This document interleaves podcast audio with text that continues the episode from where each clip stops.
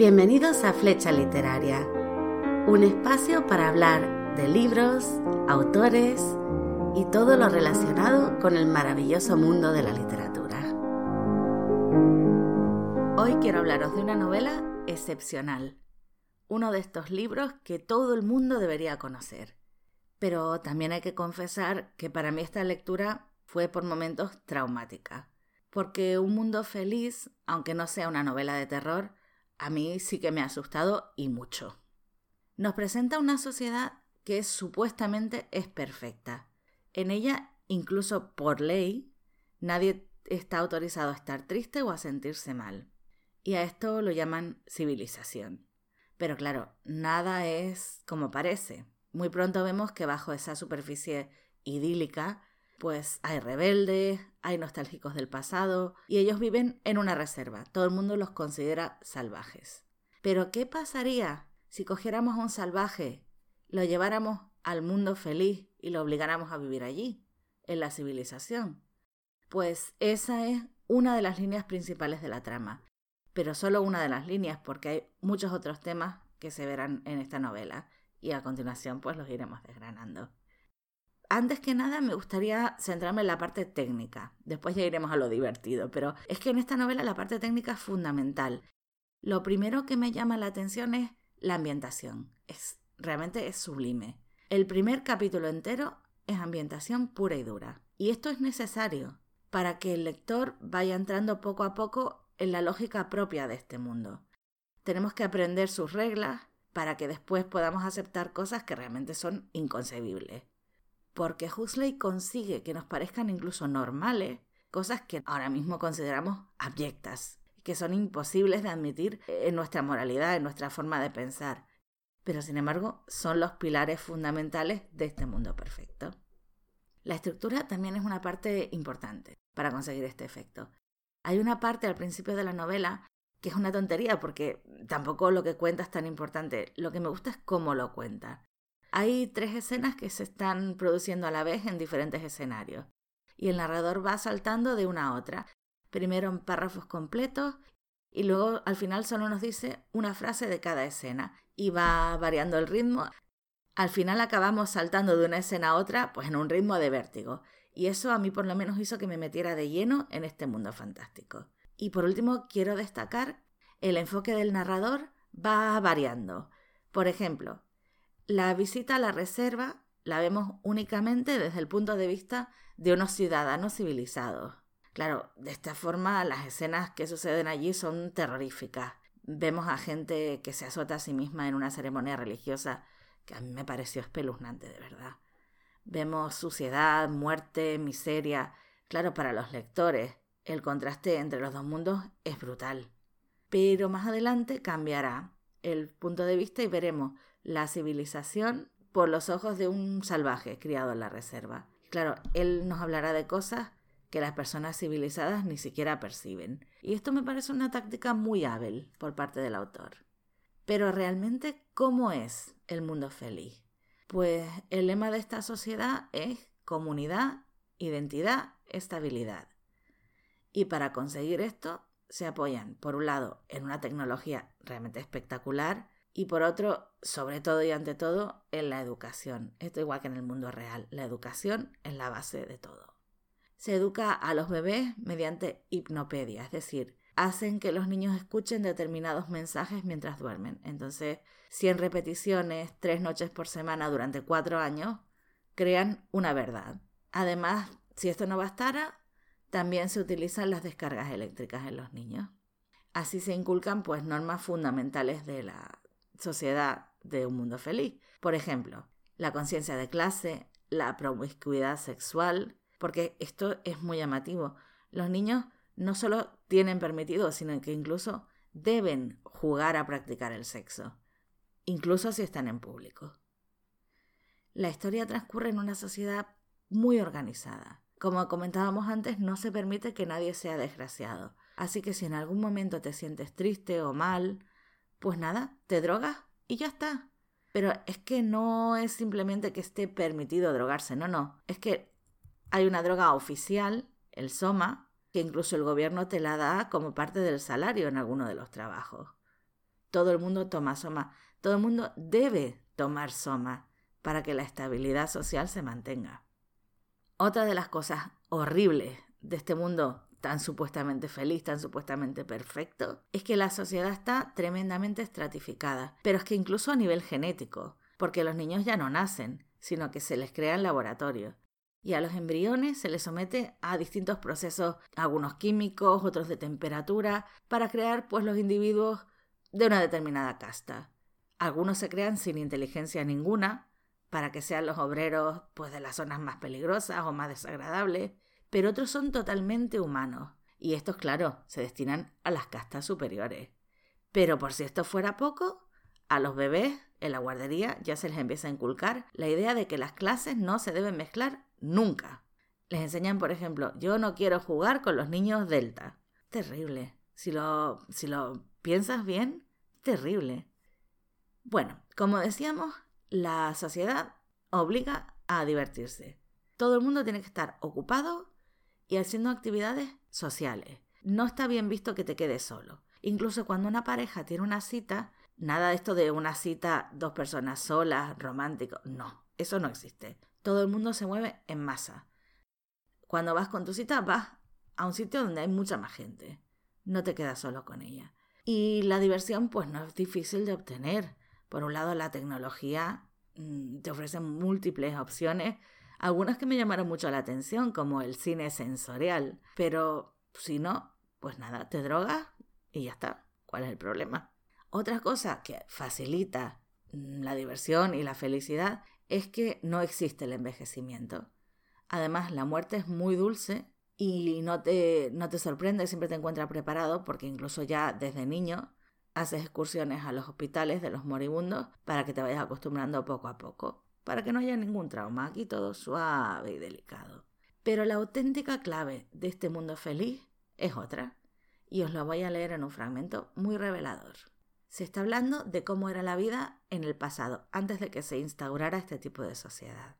El hogar era tan mezquino psíquica como físicamente. Psíquicamente era una conejera, un estercolero, lleno de fricciones a causa de la vida en común, hediondo a fuerza de emociones. Cuántas intimidades aficiantes, cuán peligrosas, cuán insanas y obscenas relaciones entre los miembros del grupo familiar. Como una maniática, la madre se preocupaba continuamente por sus hijos. En un mundo feliz, la palabra madre es una obscenidad tan grave que a nadie se le ocurre siquiera decirlo, porque las emociones y todo lo que pueda provocar una emoción están prohibidas. Los deseos se satisfacen inmediatamente. Las relaciones monógamas no se consienten. No existe ni la religión, ni la poesía, ni, ni nada que pueda motivar el pensamiento o la emoción. Y por supuesto, no existe la familia. Los niños, una vez, bueno, nacen, una vez son creados en el laboratorio, pues se educan todos juntos en una institución y no existe el grupo familiar, no existe las relaciones entre hermanos, no existen los hermanos, no existe nada que pueda recordar remotamente a una familia. También por el mismo motivo no se enseña historia. Se hace como si el pasado directamente no existiera. De hecho, el tiempo en esta sociedad empezó a contar a partir de Ford, Henry Ford, una persona real, claro, el, creador de las cadenas de producción en masa. Y esto no es casualidad. Este mismo principio de producción en masa se aplica, por ejemplo, a los embriones del laboratorio y el consumismo desmedido es otro de los pilares de la sociedad en un mundo feliz. Sin embargo, siempre hay excepciones. Entonces, la novela nos presenta a dos personajes que sí que tienen acceso al saber antiguo. Y es muy curioso porque uno de ellos es de un salvaje de la reserva y el otro vive en el mundo feliz. Hablemos primero del salvaje. El salvaje ha conseguido un libro con algunas obras de Shakespeare, de este bardo inmortal. Y la fuerza de sus textos mm, será uno de los factores de la trama, porque este salvaje se ve tan influido por la poesía, por los altos ideales que transmite Shakespeare, que quiere vivir según un código de honor, que totalmente es incompatible con el mundo feliz. De hecho, Shakespeare precisamente es el que precipita el final de la obra. Por cierto, un final que no me gustó para nada. También en la civilización, como decíamos, hay otra persona que sí que ha leído ya no solo a Shakespeare, que también, pero lo sabe todo sobre la sabiduría del mundo antiguo, conoce a fondo la filosofía, las religiones, la historia, todo. Y en este caso hablamos de una persona muy importante, Mustafa Mont, que es el interventor mundial, el legislador, la máxima autoridad, al que llaman su fordería como título de honor. Pues cuando se encuentran estos dos personajes, se produce mi diálogo favorito de toda la obra. Os voy a leer un fragmento. Dice el salvaje primero. Yo no quiero comodidad, yo quiero a Dios, quiero poesía, quiero peligro real, libertad, bondad, pecado. En suma, usted reclama el derecho a ser desgraciado. Muy bien, de acuerdo, dijo el salvaje en tono de reto. Reclamo el derecho a ser desgraciado. Sin hablar del derecho a envejecer, a volverse feo e impotente, a tener sífilis, cáncer, pasar hambre, ser piojoso, vivir en el temor constante de lo que le pueda ocurrir mañana. O sea, el derecho, en fin, a ser un hombre atormentado. Siguió un largo silencio. Sí, reclamo todos estos derechos, concluyó el salvaje. Mustafa Mont se encogió de hombros. Están a su disposición, dijo. En esta obra hay muy poco monólogo interior. El autor prefiere usar los diálogos para transmitir la personalidad de los personajes. Por cierto, los personajes principales son todos muy, muy interesantes. Quiero destacar especialmente a mi favorito, que es Bernard Marx. Se trata de un espíritu rebelde, es un especialista en hipnopedia, lo que decíamos antes de la educación de los niños mediante los mensajes mientras duermen. Pues eh, Bernard Marx, aunque trabaje dentro del sistema, realmente desprecia esta forma de vida. Cuando él mismo fue creado en laboratorio, se produjo un pequeño error y eso hace que tenga un leve defecto físico. También por eso es un inadaptado social. La gran tragedia de Marx es que además es un cobarde. No le llega el valor ni para rebelarse abiertamente, por supuesto ya ni, ni hablemos de irse a vivir a la reserva, pero ansía reconocimiento, quiere fama, quiere adaptarse, quiere poder encajar en el sistema, aunque lo desprecie. Él no quiere ser diferente y no quiere ser un bicho raro, que es lo que es ahora. Pero no sabe cómo conseguirlo. Es un personaje muy complejo. Su psicología está muy bien descrita realmente. Por un lado, me cayó bien al principio porque es el único que se escandaliza por cómo se trata a las mujeres. Es el único que tiene un pensamiento igualitario en todo el libro pero luego vemos los cambios que va experimentando y vemos que esos supuestos ideales que al principio nos parecía que tenía, en realidad no, o no los tiene o no los aplica en la realidad. Por ejemplo, utiliza descaradamente al salvaje para obtener fama y no le importa lo más mínimo lo que le pase al salvaje. Después, finge apoyar la rebelión, pero en el momento crucial, pues se echa atrás, tiene miedo al castigo y se muestra como el cobarde que es, claro. Es un personaje lleno de contradicciones. A mí me sorprendió a menudo durante la lectura. Creo que es el mejor construido de toda la novela. Pero es necesario para que él brille, pues el contraste con otros personajes. Por ejemplo, Lenina, que es la voz femenina de la obra.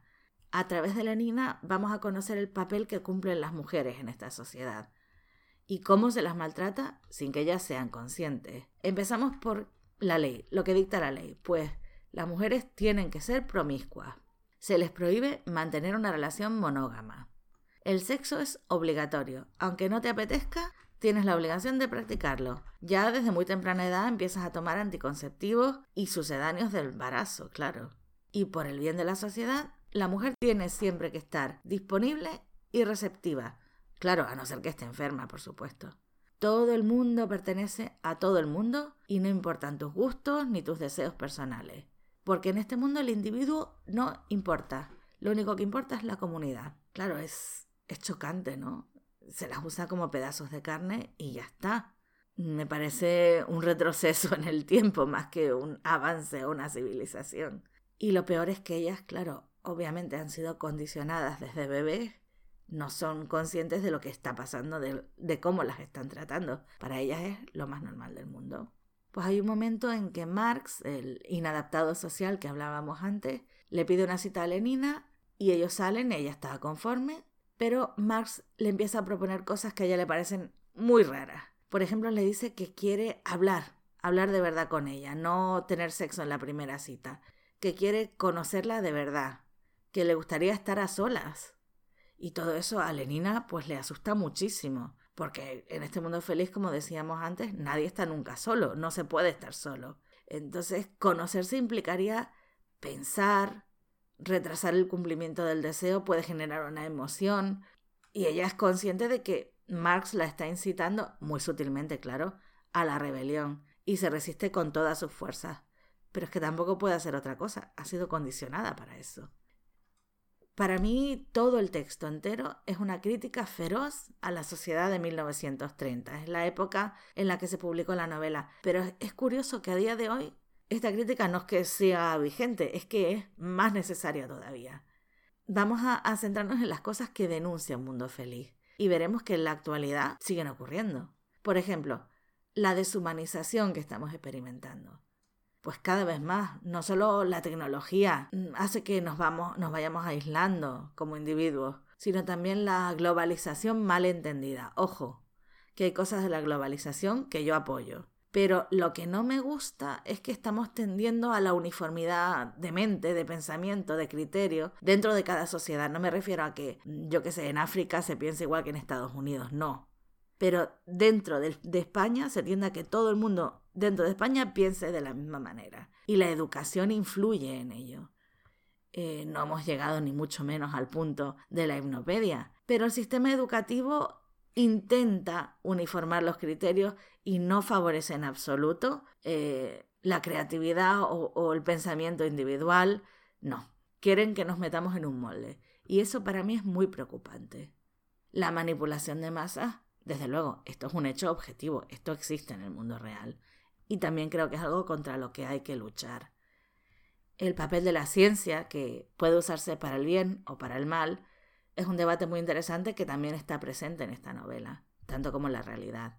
Un mundo feliz, igual que cualquier distopía, retrata a lo que podríamos llegar si no estamos alerta. Claro, yo no estoy diciendo que yo que sé que en el año 3000 mm, el mundo será exactamente igual que, que lo describe este libro, ni mucho menos no es una profecía, pero sí que hay cosas que me alarman y que podrían llegar a suceder. Por ejemplo, lo que hablábamos hace un momento del papel de la mujer.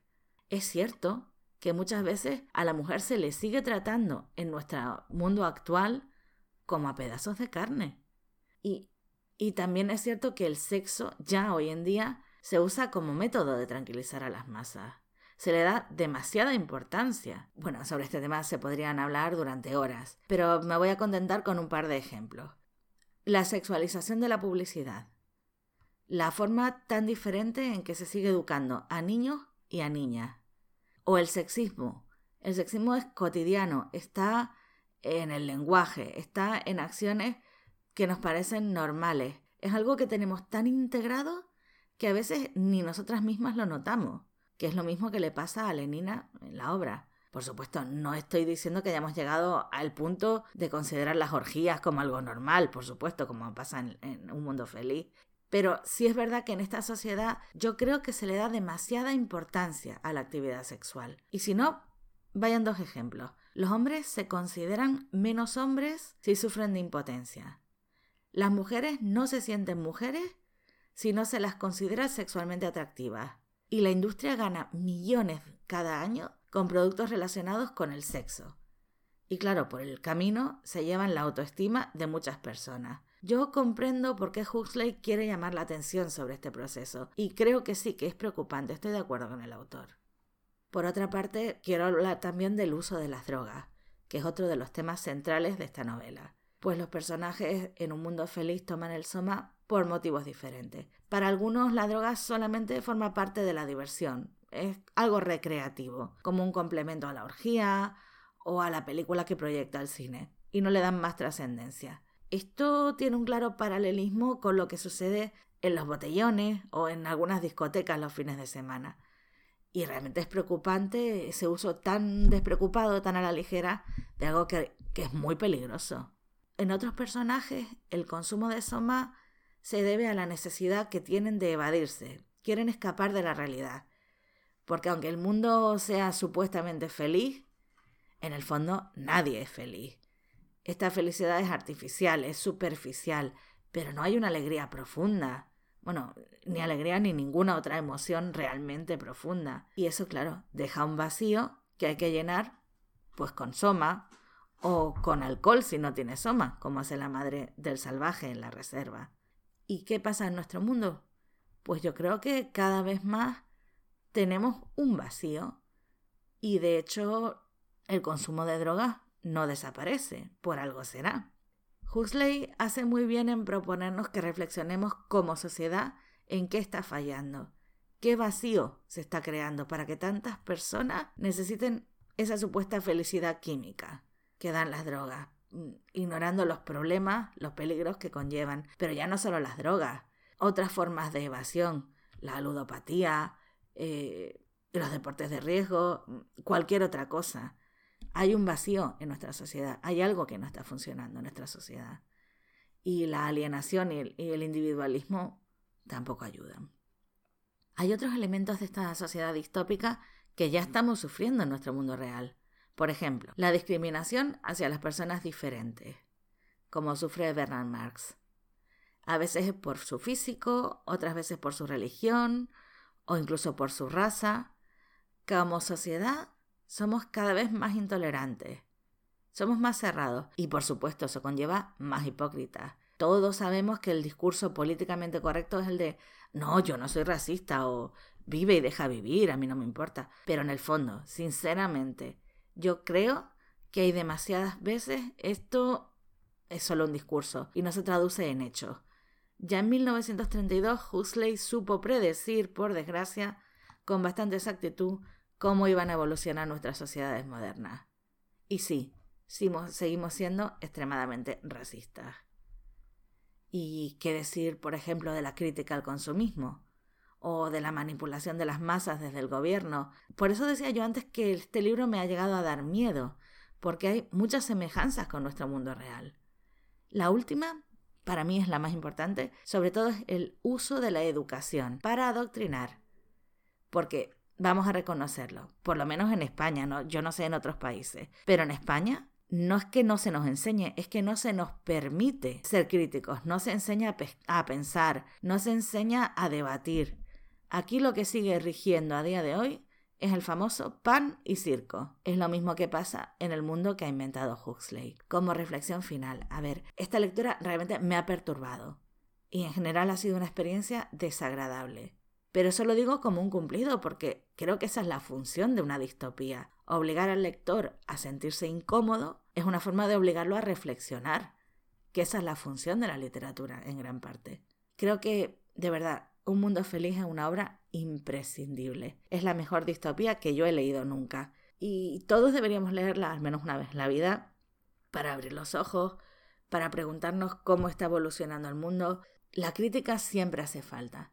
Pero es que en estos temas tan cruciales, más que eso, no es que haga falta, es que es fundamental. Así que, más que nunca, más que en otros libros que he reseñado, me gustaría muchísimo conocer vuestra opinión sobre esta novela. Creo que se presta a un debate muy interesante en los comentarios y realmente me gustaría debatir con vosotros el contenido de esta novela. A los que la habéis leído, ¿os gustó? Y a los que no, ¿os apetece darle una oportunidad? Yo en cualquier caso espero vuestros comentarios. Bueno, hasta aquí el programa de hoy. Si queréis más información sobre el mundo de las letras o si queréis disfrutar de más reseñas, me podéis seguir en Facebook y también en mi web, flechaliteraria.com. Muchísimas gracias por escucharme. Nos encontramos de nuevo el próximo viernes y hasta entonces, disfrutad de la lectura.